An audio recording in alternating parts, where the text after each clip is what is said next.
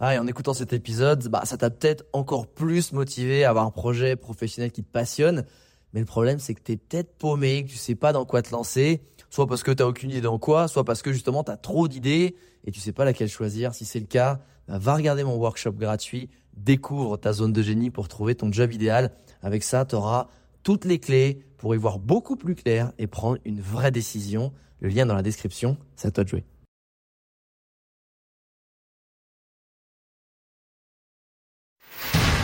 Bienvenue sur Les Entrepoteurs, le podcast à la cool où je te partage les conseils pratiques et concrets pour faire passer ton business au niveau supérieur ou transformer ta passion en métier dans une ambiance de pote entrepreneur.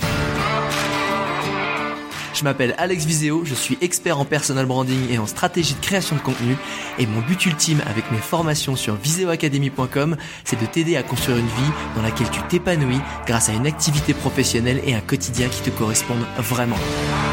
Maintenant, place au partage du jour. Aujourd'hui, un WhatsApp avec un mec qui est une machine de guerre en fiscalité, en entrepreneuriat. C'est un des gars qui vraiment, je connais, euh, travaille le plus dur, le plus sérieusement, de façon le plus carrée, mais qui, quand tu le vois, le mec n'est jamais stressé, tout va toujours bien. C'est mon pote Simon d'Aragon qui est euh, expert en, fiscalité, donc il est vraiment expert en fiscalité. Il, aide les euh, différents entrepreneurs à optimiser leur fiscalité. Il a une société là-dedans, mais pour te dire, il est aussi prof en université sur la fiscalité et il aide aussi juste comme ça, ben des textes de loi. Euh, qui aide donc les ministres à rédiger des textes de loi en fiscalité. C'est vraiment un mec génial. C'est un entrepreneur que j'admire beaucoup. Et aujourd'hui, eh ben il va nous filer plein de tips sur la fiscalité quand on est entrepreneur et qu'on commence à faire du CA. On ne sait pas toujours comment l'optimiser de façon totalement légale et de façon pertinente par rapport à nos enjeux. Et eh ben, ça va être l'objet de ce WhatsApp du jour. Salut Simon, comment tu vas? Écoute, je t'envoie un petit message parce que bah, je sais que tu m'as déjà filé quelques conseils en fiscalité. Mais euh, tu vois, j'en discutais avec d'autres potes entrepreneurs et freelance, et, et la question qui revient, c'est finalement, c'est quoi le, le job d'un fiscaliste, tu vois? Enfin, de quoi ça s'occupe? Est-ce que c'est uniquement optimiser, euh, tu vois, les impôts de la société? Est-ce qu'il y a autre chose? Et surtout, à partir de, de quel euh, montant de chiffre d'affaires ou de rémunération euh, faut commencer à en engager un ou tu sais en dessous Est-ce que ça sert vraiment? Euh, c'est une question que je me posais et, je pense qu'il y a, c'est encore un métier qui est un peu nébuleux et on a l'impression que c'est un peu réservé à la haute classe de la sphère des, euh, entrepreneurs et freelance successful et, je voulais un peu remettre les choses en place pour bien mapper et comprendre euh, ce job-là. Salut Alex, j'espère que tu vas bien également. Écoute, pour répondre à ta, question, non, le job de fiscaliste n'est pas réservé à, des entrepreneurs qui ont déjà réussi. Je dirais même que c'est, alors pas tout le contraire, mais pas loin. Euh, en réalité, il faut, il faut dès le départ bien s'entourer et être en mesure de, prendre les bonnes décisions parce que des, euh, choix que tu fais au début du lancement de ton business, au lancement de ton business, il y a des décisions à prendre. Par exemple, quel type de société je crée, euh, dans quel régime fiscal j'investis, si je fais de l'investissement, notamment immobilier. Tu vois, c'est des, décisions que tu dois prendre au, tout début. En fait, euh, le, business, et, tu le sais également, c'est de la stratégie. Et cette stratégie, elle doit être mise euh, en place finalement dès le départ, avant même de commencer. Donc c'est vrai que souvent c'est un investissement évidemment, hein, mais euh, ça permet quand même de solutionner un, certain nombre de problématiques et de te projeter sur du moyen long terme. Parce que quand on fait du business, et, là encore tu le sais et je le sais, quand on fait du business, on se projette sur du long terme. Finalement, c'est des projets de vie et ces projets de vie, ils méritent d'être bien encadrés. Euh, voilà, voilà ce que je peux te dire un peu. Sinon, bah oui, c'est un, un métier qui est un peu euh, nébuleux aujourd'hui et, euh, et, comme tu le sais également, bah c'est euh, le, but que je me suis fixé, c'est de le rendre justement accessible à tous. Déjà en employant des termes qui sont compréhensibles et ensuite en, transmettant au maximum par différents biais. Voilà Alex. Et puis si je devais rajouter une petite chose, ce serait simplement euh, qu'il y, a deux objectifs essentiellement quand on, quand on fait appel à un fiscaliste. Il doit y avoir deux objectifs. Il y a un, évidemment, euh, optimiser sa situation fiscale, c'est-à-dire euh, trouver les meilleurs moyens euh, de se positionner, trouver, prendre les meilleures décisions pour payer le moins d'impôts possible, évidemment en toute légalité. Euh, ça, c'est le, le, premier aspect, c'est l'optimisation. Et le, le, deuxième aspect, c'est ce que j'appelle moi la sécurisation, c'est-à-dire euh, apprendre à euh, comment dire prendre les bonnes décisions pour ne pas être ne pas être exposé à un risque de contrôle fiscal, même si évidemment un contrôle fiscal peut toujours intervenir, mais c'est finalement prendre des décisions qui ne t'exposent pas à un risque de sanction important. Donc c'est à la fois donc l'optimisation pardon et à la fois la sécurisation de ton business, de ton activité, de ta situation.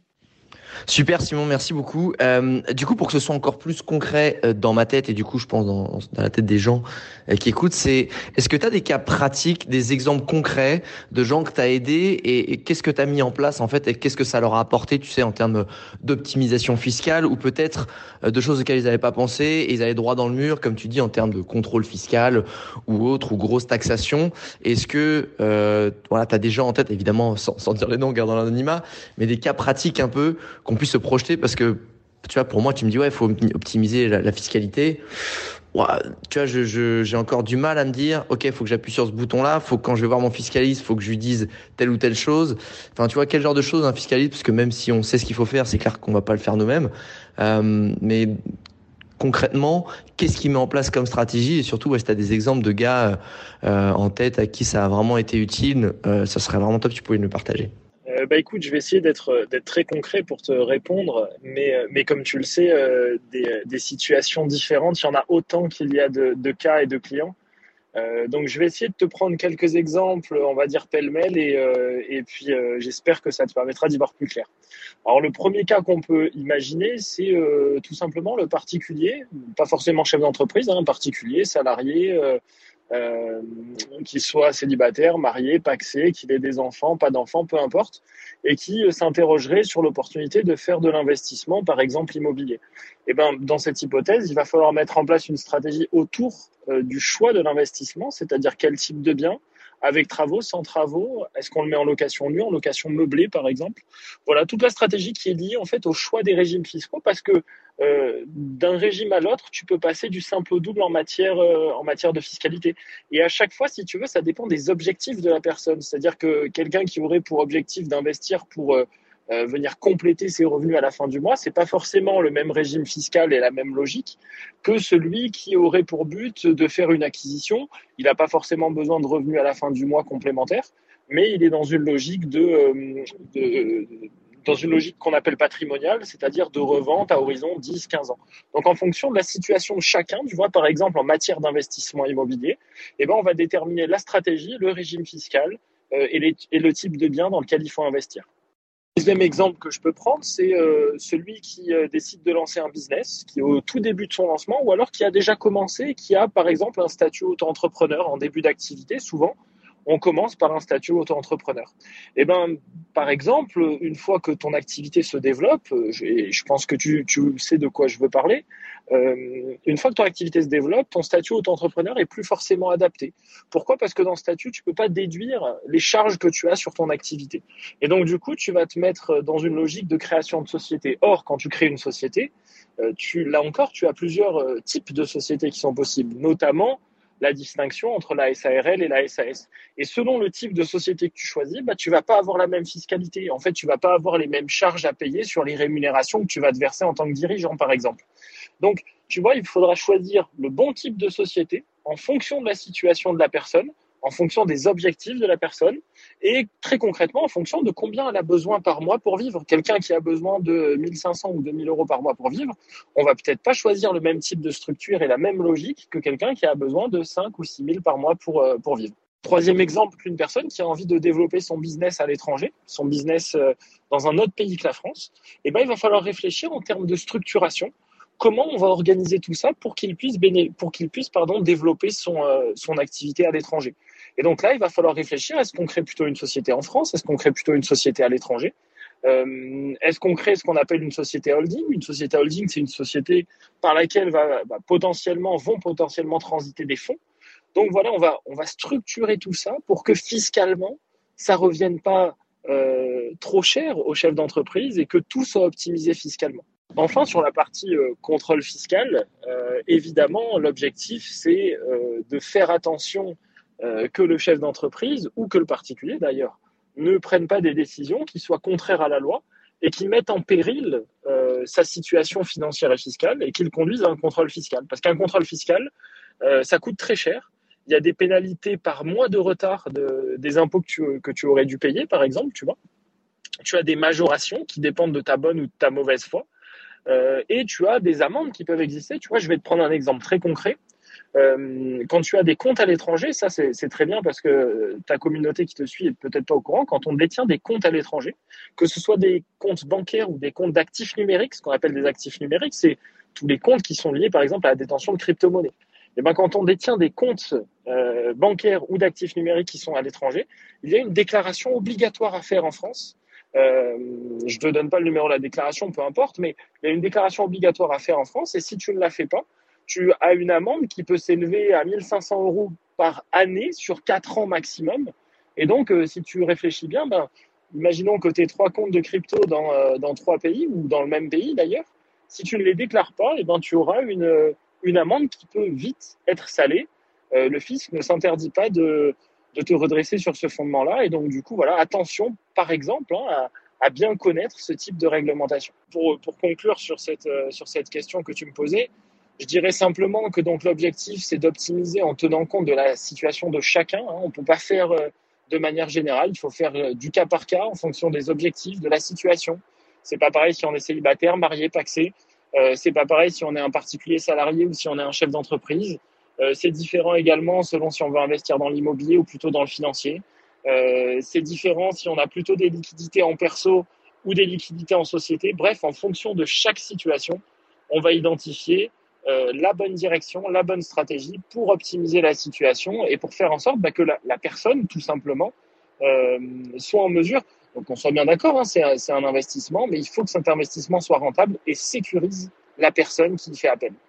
Merci Simon pour euh, toutes ces précisions. Ça commence à devenir de plus en plus clair. Mais moi, tu sais que j'aime bien le, très concret. En plus, je sais que tu es prof en université, en plus de tous les trucs que tu fais en fiscalité avec ton cabinet.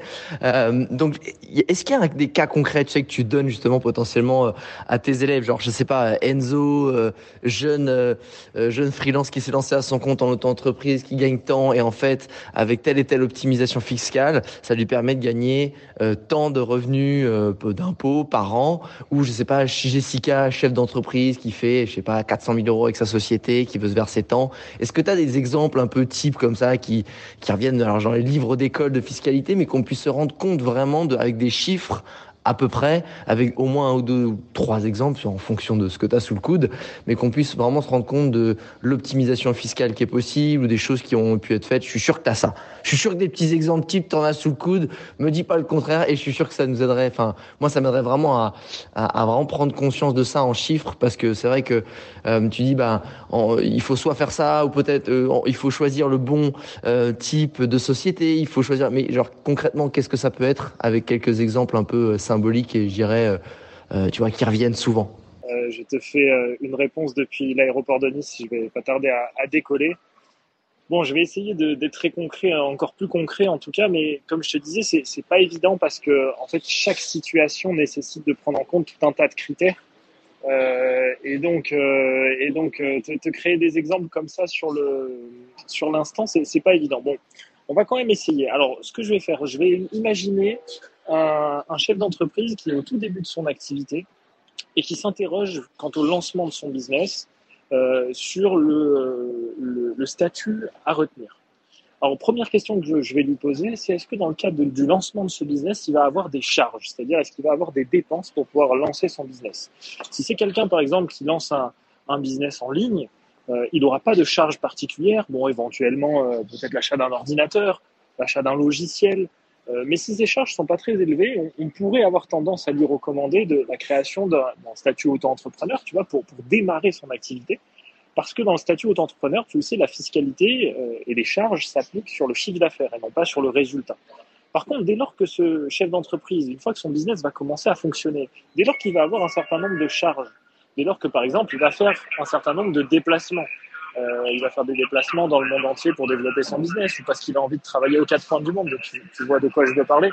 Euh, et ben à partir de là, il va avoir intérêt à créer une société parce que dans une société, on paye de l'impôt sur le résultat et non pas sur le chiffre d'affaires. Voilà un, exemple très concret. Je te fais la, la suite du message une fois qu'ils ont, arrêté de, de parler dans l'aéroport. Chef d'entreprise, qui a commencé avec un statut auto-entrepreneur va devoir créer une société pour pouvoir être imposé uniquement sur son résultat et non plus sur son chiffre d'affaires, peu importe les taux d'imposition. Il va donc falloir choisir le type de société qui est approprié à ce, à ce, à ce chef d'entreprise.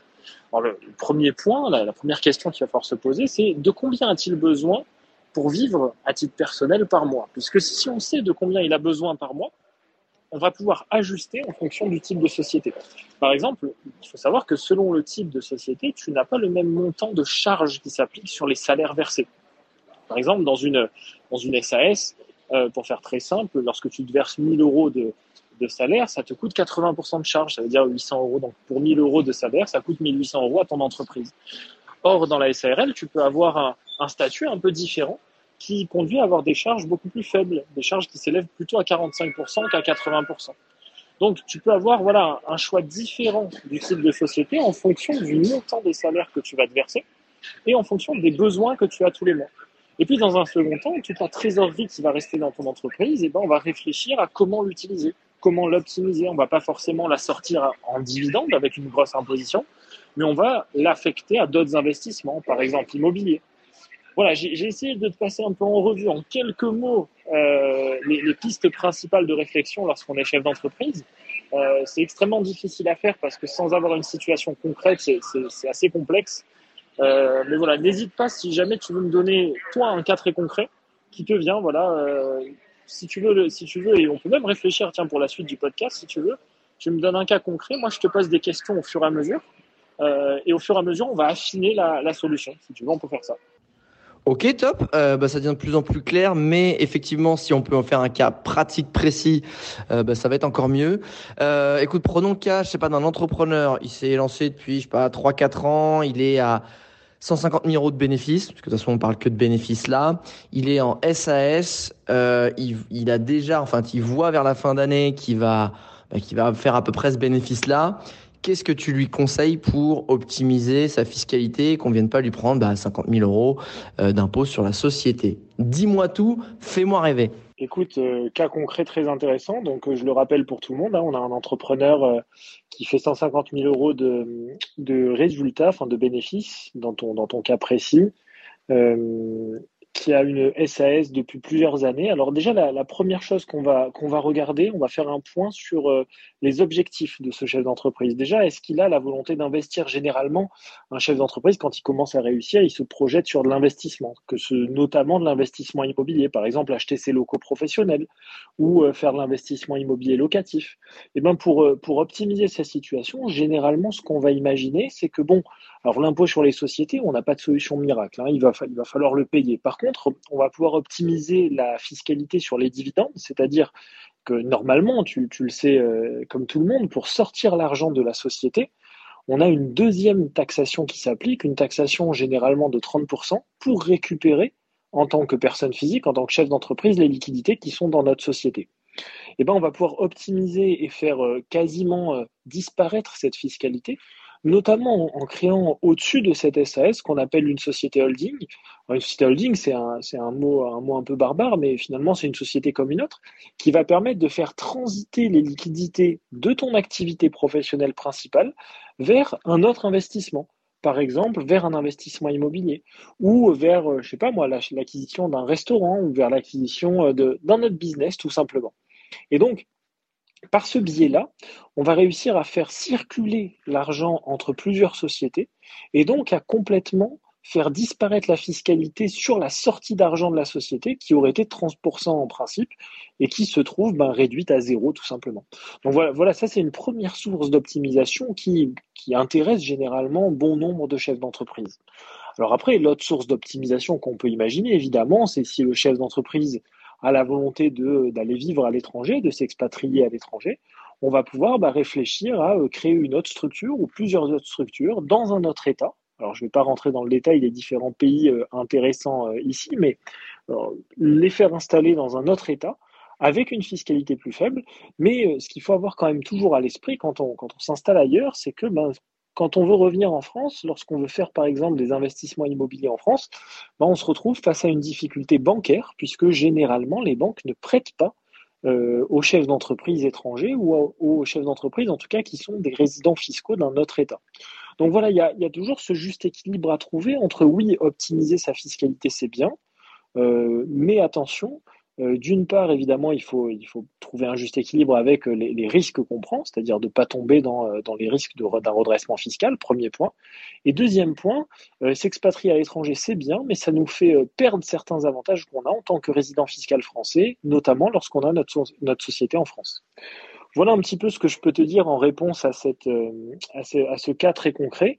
Encore une fois, j'insiste, c'est très difficile sans aller dans, la situation particulière d'un chef d'entreprise, de, répondre de manière, euh, de manière concrète et précise, parce qu'encore une fois, tu le vois, j'ai supposé pas mal de choses, mais euh, chaque personne a ses propres objectifs euh, de vie, et ses, ses, propres ambitions de vie également. Il y en a qui pensent arrêter leur activité au bout de trois ans, de cinq ans, il y en a qui pensent se reconvertir, il y en a qui pensent à investir, il y en a qui pensent à acheter une maison à leurs parents. Euh, voilà, chaque situation est particulière et nécessite une véritable analyse. Super Simon, je te remercie beaucoup pour ce cas pratique. Euh, ça remet bien en perspective finalement les possibilités qu'un entrepreneur il a et que finalement il se pose pas forcément les questions parce que ben c'est des questions que tu te poses quand tu commences à avoir un certain CA chiffre d'affaires qui te permet d'avoir certaines stratégies auxquelles tu n'aurais jamais pensé et clairement euh, créer une holding, commencer un peu à équilibrer les comptes, euh, essayer aussi de faire d'autres investissements finalement au lieu de garder le CA mais de le réinvestir dans d'autres affaires euh, parallèles qui peuvent encore régénérer du chiffre d'affaires. Ça te permet de créer du CA supplémentaire et comme tu dirais bah, de diluer un peu l'impôt de façon totalement légale parce que finalement tu réinvestis les, le aussi euh, partir se défiscaliser à l'étranger, c'est bien, on entend beaucoup parler, mais attention parce que tu n'as plus le levier du crédit et c'est quand même un levier quand même incroyable. Bah, si tu veux notamment investir dans l'immobilier. Donc euh, merci beaucoup d'être prêté à ce jeu. Je sais pour toi qui est un mec qui adore vraiment les choses très très très précises, euh, d'avoir pris cet exemple un peu flou pour nous avoir mis un peu, je dirais, le pied à l'étrier dans la fiscalité entrepreneuriale.